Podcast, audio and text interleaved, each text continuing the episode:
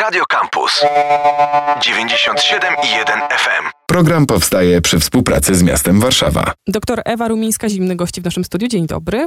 Dzień dobry. Ekonomistka, członkini zarządu Stowarzyszenia Kongres Kobiet, członkini też Warszawskiej Rady Kobiet, a rozmawiały będziemy o sytuacji ekonomicznej i już wiadomo kogo, kobiet. To Mhm. wynika z tych wszystkich wizytówek, które wymieniłam. E, Czasy zmuszają do namysłu wokół pieniądza. Tak sobie pomyślałam, ale z jednej strony możemy mieć nad głową wskaźniki różnego rodzaju ekonomiczne, a z drugiej o tym, że coś się dzieje między kobietami a rynkiem, może mówić też nam na przykład język. Docierają do nas takie określenia jak różowy podatek, jak ubóstwo menstruacyjne, jak nieodpłatna praca kobiet, jak luka płacowa, którą się dzisiaj będziemy zajmowały. I to już moim zdaniem pozwala wnioskować, że coś się w tym obszarze dzieje. I teraz, czy to jest stanowisko które godzi wszystkich ekonomistów, czy jednak tutaj to, że jestem kobietą i może trafiam na takie treści, sprawia, że akurat się na nie powołuje, a gdyby siedział tutaj jakiś mężczyzna, powiedziałby zupełnie co innego albo przytoczył pojęcia z drugiej strony. Tak, to bardzo dobre pytanie, bo niestety nasi koledzy ekonomiści, mężczyźni rzadko widzą perspektywę kobiet w ekonomii. Ekonomia generalnie jest traktowana jako taka nauka neutralna. Coś w Bo rodzaju... liczby. No tak, tak jak na przykład fizyka, tak? No fizyka nie ma fizyki dla kobiet i fizyki dla mężczyzn. E, Także ta ekonomia bardzo długo, bo właściwie ostatnie naprawdę no 20, ale mm, 10 lat y, bardziej wchodzi do języka ekonomicznego i niektórzy ekonomiści, tymczasem również mężczyźni, ale generalnie mm, są to ekonomistki, kobiety, które zauważają, że ekonomia ma tą perspektywę, ma płeć, y, ma tą perspektywę kobiety, kobiet i mężczyzn i nie można zakładać, że taka klasyczna jednostka w ekonomii, no, jak, jakim jest tak zwany człowiek ekonomiczny, to jest homo economicus, ci co troszkę liznęli ekonomii, to na pewno się Już o tym ze studiów, uczyli, tak. tak jest, bo to jest Adam Smith, ojciec ekonomii, stworzył takie pojęcie po to, żeby móc e, opisać procesy ekonomiczne, to co się dzieje na rynku, jeśli chodzi o produkcję, popyt, podaż, skłonność do konsumpcji i tak dalej, no musiał użyć jakiegoś wzorca, tak, i wziął sobie jako taki wzorzec tego człowieka ekonomicznego, zaznaczając, że nie jest to ani mężczyzna, ani kobieta, tylko jest jak gdyby w sobie oba te elementy. Natomiast jeśli tak naprawdę przyjrzymy się temu człowiekowi ekonomicznemu z czasów Adama Smitha, ale właściwie i do dziś, dzisiejszego dnia, Adam Smith y, to był ekonomista, przypomnę, który tworzył pod koniec XVIII wieku, to widzimy, że tak nie jest, że tak naprawdę ten wzór, na którym opiera się teoria ekonomii, modele ekonomiczne i polityka ekonomiczna, ale również zbieranie danych, to jest tak naprawdę mężczyzna. To jest mężczyzna, ponieważ jest to człowiek, który w tym modelu y, Adama Smitha nie ma żadnych obciążeń. On jak gdyby myśli głównie w kategoriach zysku i myśli w kategoriach takich racjonalnych wyborów. Ale cała sfera, można tak ją nazwać reprodukcji, taka sfera domowa, sfera opieki, jest poza ekonomią. Adam Smith wyrzucił całą tą sferę, ponieważ y, on opisywał procesy, których głównym zadaniem, znaczy głównym y, tutaj motywem działania to jest właśnie wspomniany już zysk i y, najlepiej rozdziela to tak zwana niewidzialna ręka rynku. No i tutaj on bardzo dobrze to spójnie przedstawił. Natomiast miał problemy, jak tu przedstawić tą sferę pracy bezpłatnej, bo jest to praca, należy powtórz, po- podkreślić.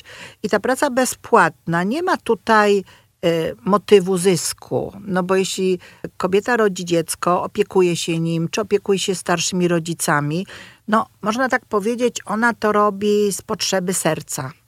Z potrzeby, no jeszcze dalej idąc w tych koncepcjach takich bardzo stereotypowych, to jest jej to główny obowiązek, prawda? Bo to jest w kategoriach tego, że kobieta realizuje się w tych zadaniach domowych, mężczyzna bardziej realizuje się, znaczy w ogóle się realizuje w pracy. No i potem kobieta ewentualnie, jak już wszystkie te obowiązki spełni, bezpłatne i pe- spełni te potrzeby serca, no to może wtedy wrócić na rynek. Taka była koncepcja do bardzo niedawna, która właściwie jest u podstaw leży po pierwsze problemów kobiet e, na rynku pracy, a po drugie u podstaw wszystkich e, konstrukcji, jakie mamy w ekonomii.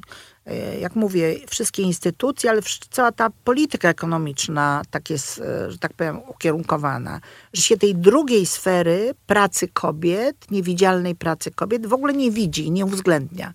W żadnych rachunkach ekonomicznych mm, nie wchodzi ona do kalkulacji budżetu kraju, jakim jest e, produkt krajowy brutto. To jest praca, która ma wartość, bo można ją w ogóle wyliczyć. Tak jakby troszkę ją policzyć, a można to zrobić, bo wiele czynności jest e, Y, ma swoją cenę rynkową, na przykład robienie obiadu. Opieka nad dziećmi. Opieka nad dziećmi. Opieka nad seniorami. No, bardzo masę różnych, właściwie wszystkie funkcje można pełnić bezpłatnie, ale można również pełnić płatnie. No, przedszkolanki, żłobki, e, restauracje i najróżniejsze inne instytucje mogą wypełniać tą, te same funkcje. No i tutaj według e, wyliczeń e, wielu krajów, to jest bardzo podobne proporcje są, to jest ponad 30% produktu krajowego brutto. A jeśli byśmy policzyli, jedna trzecia, więcej nawet w wielu krajach, 35, 38.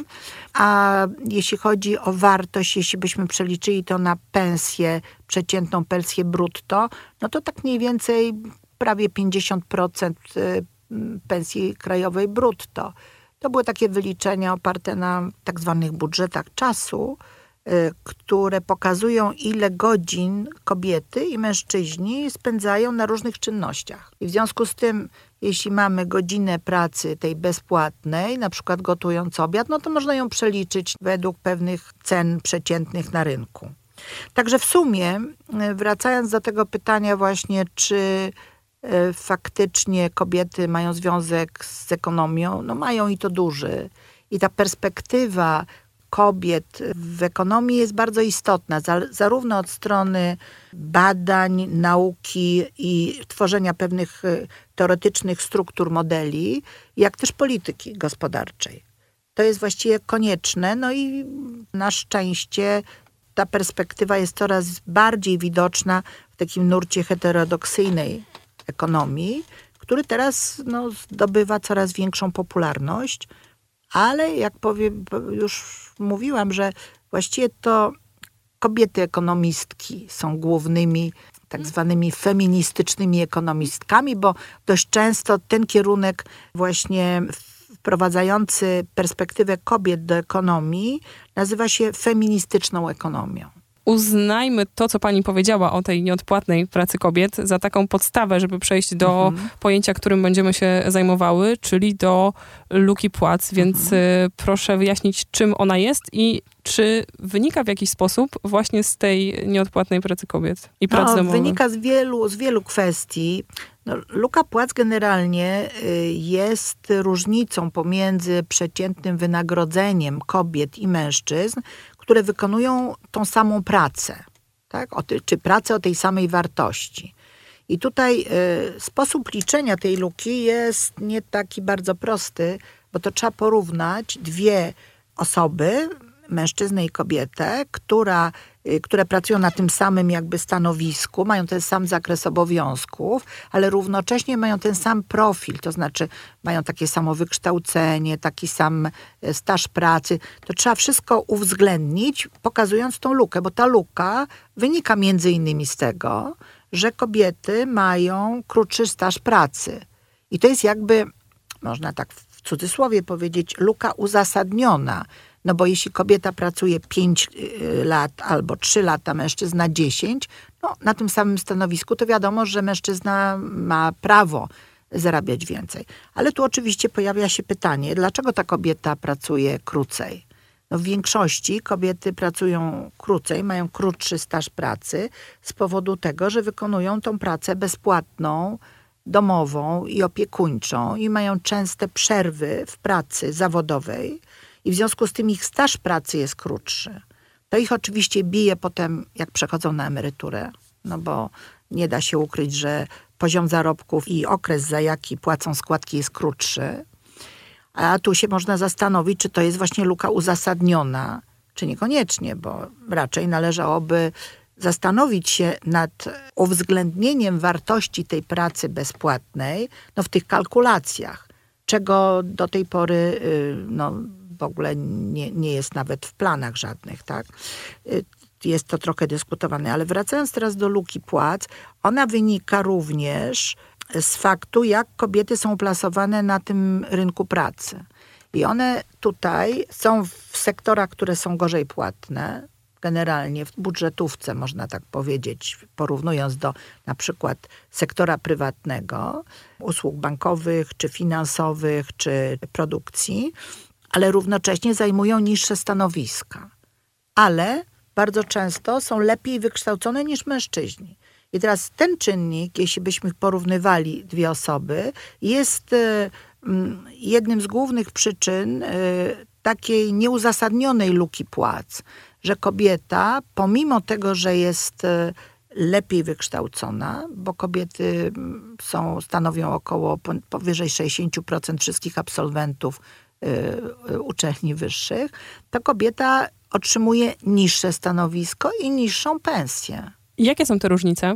Te różnice w Polsce, jeśli byśmy zrobili tak zwaną skorygowaną lukę płacową, skorygowaną właśnie o te czynniki indywidualne, to znaczy poziom wykształcenia, staż pracy i te inne, no to jest około 19-20% punktów procentowych. To jest A... bardzo dużo, bo ta luka się utrzymuje na takim poziomie mm, mniej więcej od y, prawie 20 lat, około 20 lat. Teraz mamy tak, takie badania też na, dotyczące różnic według stanowisk i, i ciekawe, że na niższych stanowiskach, przy niższych płacach ta luka płac jest niższa znacznie, a im idziemy do góry, to na tych najwyższych stanowiskach decyzyjnych y, w sektorze prywatnym to jest 30% i powyżej. No i można się zastanowić właśnie skąd to się bierze, no i tutaj mamy właśnie już te czynniki takie dyskryminujące kobiety i, i właściwie można tak popatrzeć na dwie strony, że po pierwsze dość często się porusza taki, taki argument, że e, kobiety same nie chcą więcej zarabiać i w momentach, kiedy idą na rozmowę rekrutacyjną, na pytanie, a ile pani oczekuje, prawda, jaka będzie wysokość pensji na danym stanowisku, no to kobiety na ogół mówią około 1000-1500, może więcej, czasem y, mniej aniżeli mężczyzna, który odpowiada na to samo pytanie. Można na pewno uznać też ten element, ale z drugiej strony pracodawcy, mając przed sobą kobietę, która jest wykształcona, wykwalifikowana, no prawdopodobnie też y, oczekuje trochę mniej, ale on na pewno tak sobie myśli, że właściwie nie wiadomo, czy ta kobieta nie pójdzie na macierzyński, a może odejdzie, Słynne a może będzie miała dużo przerw mhm. tak, w pracy. W związku z tym on sobie tak wkalkulowuje troszkę w to niższe proponowane wynagrodzenie, no właśnie ten fakt, y, że kobieta no jest tym, jakby tu powiedzieć, y, określone czasem droższym pracownikiem w tej perspektywie. Co oczywiście nie powinno być, absolutnie. To jest, y, to jest y, no, jeden z głównych elementów dyskryminacji, zakazany według prawa. Polskie prawo zakazuje różnicowania płat w zależności od y, płci.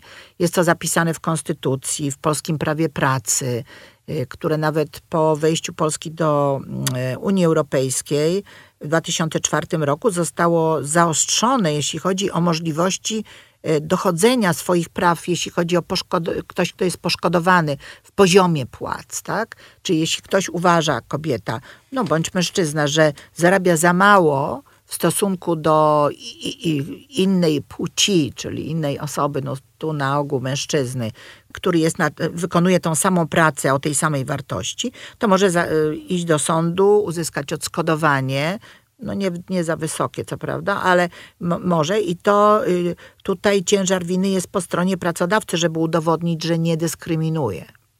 No problem jednak jest w tym, że poziom płac w poszczególnych przedsiębiorstwach i firmach jest e, utajniony. Nikt nie wie, kto ile zarabia. Właśnie I nikt nie wie, jaka jest ta luka płat. W związku to, z tym... mhm. Właśnie chciałam to połączyć, No, że no z jednej właśnie. strony może jakieś takie regulacje wewnątrz przedsiębiorstw, a z drugiej chyba takie ludzkie przekonania, że my jednak o tych pieniądzach w Polsce rozmawiamy mało, niejawnie. Pytanie, ile zarabiasz, nie jest najlepszym pytaniem, jakie można komuś zadać. No, prawie w ogóle się nie zadaje, bo to nie wypada. No właśnie. A Ta bardzo- transparentność by nam po prostu pomogła. No właśnie, bardzo często również y, pracownik przychodząc, u- podpisując umowę o pracę, ma w wielu firmach taki punkt mówiący o tym, że jest zobowiązany do nieujawniania swoich zarobków. Także u nas takie przywiązanie do tej tajności poziomów płac jest dość duże. No jak mówię, zwłaszcza w sektorze prywatnym, dlatego że w sektorze publicznym ta sytuacja wygląda inaczej. Tam są też przy, przy na przykład e, rekrutacji podawane są e, czasem widełki, prawda, ile na danym stanowisku można zarobić i tak dalej. Natomiast e, w sektorze prywatnym, no to jest to właściwie no problem polega, jak dochodzić swojego prawa, jeśli się nie wie w ogóle, jaka jest luka płac w przedsiębiorstwie. I tutaj nawet taka informacja ogólna, ile w ogóle wynosi luka płac w danym przedsiębiorstwie, kobiety i mężczyźni, to już od razu może zapalić takie czerwone światełko kobiecie, która stara się o pracę w danej firmie, tak? Jeśli by wiedziała, że w jednej firmie to jest 5%, a w drugiej jest 20%, no to pewnie by się zastanowiła, czy żądając prawda, większej kwoty na wstępie, czy w ogóle interesując się tym problemem, no i starając się dochodzić. W tej chwili to jest niemożliwe, bo takiej informacji nie ma. A czy i tak y, w Polsce nie jest trochę lepiej z tą luką płacową niż w Unii Europejskiej? Tak niektóre badania podają, że u nas jest mniejsza niż gdzie indziej. No właśnie, to jest też kwestia liczenia. I jeśli chodzi o dane Eurostatu, który podaje takie dane porównywalne dla y, wszystkich krajów Unii Europejskiej, Polska jest w czołówce krajów, które ma jedną z najniższych luk płacowych, bo to jest mniej więcej y, około w tej chwili 7%, ale był nawet moment, kiedy było to 6 i chyba nawet 4,5 w poprzednich latach i Polska była na chyba drugim albo trzecim miejscu, jeśli chodzi o tą wielkość luki płac. No, ale to właśnie jest y, ta y, przeciętna luka płac, nieskorygowana o ten czynnik personalny. To znaczy na przykład nieskorygowana o poziom wykształcenia, które bardzo zawyża tą lukę w przypadku Polski, bo kobiety są dobrze wykształcone, a ten czynnik nie jest uwzględniany w ogóle przy określaniu tej luki. Eurostat y, ma inną metodologię właśnie liczenia, liczy tylko zwykłą średnią. Y, Też obejmuje nie, nie wszystkie y, branże, bo to też nie wszystkie są objęte. Polski GUS ma trochę inną metodologię, ale również ciekawe jest, że tylko dla jednego roku Eurostat podawał skorygowaną lukę płac. Czyli taką lukę płac, która uwzględnia te różnice osobowe, personalne przy, przy pracownikach, porównywania tych stanowisk kobiet i mężczyzn. No i tam Polska miała lukę płac w wysokości 16%. Czyli dość blisko tych danych 19 y, czy 20. Y, Te dane, na które ja się powołuję, to są dane z badania, bo to trzeba też prowadzić, znaczy zrobić specjalne badanie. To nie jest takie y, coroczne badanie, które uzyskujemy. Przez Instytut Badań Strukturalnych profesor Iga Magda w 2016 roku robiła takie właśnie badanie i stąd y, ja my posługujemy się tutaj, my mówię, Stowarzyszenie Kongres Kobiet posługuje się już tą jedną daną, żeby nie mącić sytuacji, bo, bo bardzo często się mówi, no jak to, po co nam to w ogóle, kiedy w Polsce ta luka płac jest niska. No nie jest niska, nie jest niska. Ona myślę, że mm, jest tak realistycznie koło tych 19-20 punktów procentowych i wyżej na tych stanowiskach wyższych, więc wydaje mi się, że to jest no, czas, żeby coś z tym zrobić. No i właśnie jako Stowarzyszenie Kongres Kobiet żeśmy podjęli taką inicjatywę, żeby stworzyć taką propozycję ustawy, która miałaby na celu likwidację luki płac. Ona została przedstawiona w 2020 roku. Znaczy prace trwały. To były cztery osoby pracowały nad tą ustawą. To był zespół pod kierownictwem profesora Jacka Męciny, profesor Iga Magda brała w niej udział, pani Anna Rakowska-Tela, profesor prawa i konstytucjonalistka. No i ja również y, byłam częścią tego zespołu. I mm, po długich dyskusjach żeśmy zaproponowali, bo tu jest wiele punktów, gdzie oczywiście no, trzeba by to do, dobrze prze, przedyskutować. I wydaje mi się, że stworzyliśmy taką bardzo wyważoną propozycję, która mogłaby być takim pierwszym krokiem, nie nadmiernie może odważnym, bo na przykład nie ma tutaj przewidzianych kar za luki płac e, w poszczególnych przedsiębiorstwach, ale stanowiłaby może taką zachętę dla wszystkich przedsiębiorców, żeby temu procederowi się poddać. I główną ich, e, główną częścią tej ustawy jest propozycja, aby Wszystkie, wszyscy pracodawcy zatrudniający średniorocznie powyżej 20 osób byli zobowiązani do przekazywania ministrowi pracy i, i upubliczniania informacji o poziomie luki płac u siebie w danej firmie. I wtedy osoby, które aplikują, byłyby poinformowane, że jest to firma, która ma taką, a nie inną lukę płac. Równocześnie ta ustawa zobowiązywałaby firmy do podejmowania środków e, zaradczych, to znaczy do, do podejmowania kroków, żeby tą lukę likwidować. To, co jest dość ważne, że myśmy zaproponowali tutaj, żeby to obejmowało wszystkie rodzaje umów o pracę. Nie tylko umowę taką regularną o pracę, ale również umowy zlecenia, umowy menedżerskie, kontrakty menedżerskie i wszystkie inne jakby umowy, ale również, żeby obejmowała wszystkie wynagrodzenia, nie tylko wynagrodzenie, ten składnik e, w przeliczeniu na etat, ale również wszystkie dodatki. Jakieś premie, jakieś specjalne korzystanie z różnych samochodów czy innych elementów, prawda, które są dodatkiem do pensji. Także to dość całościowo zostało potraktowane.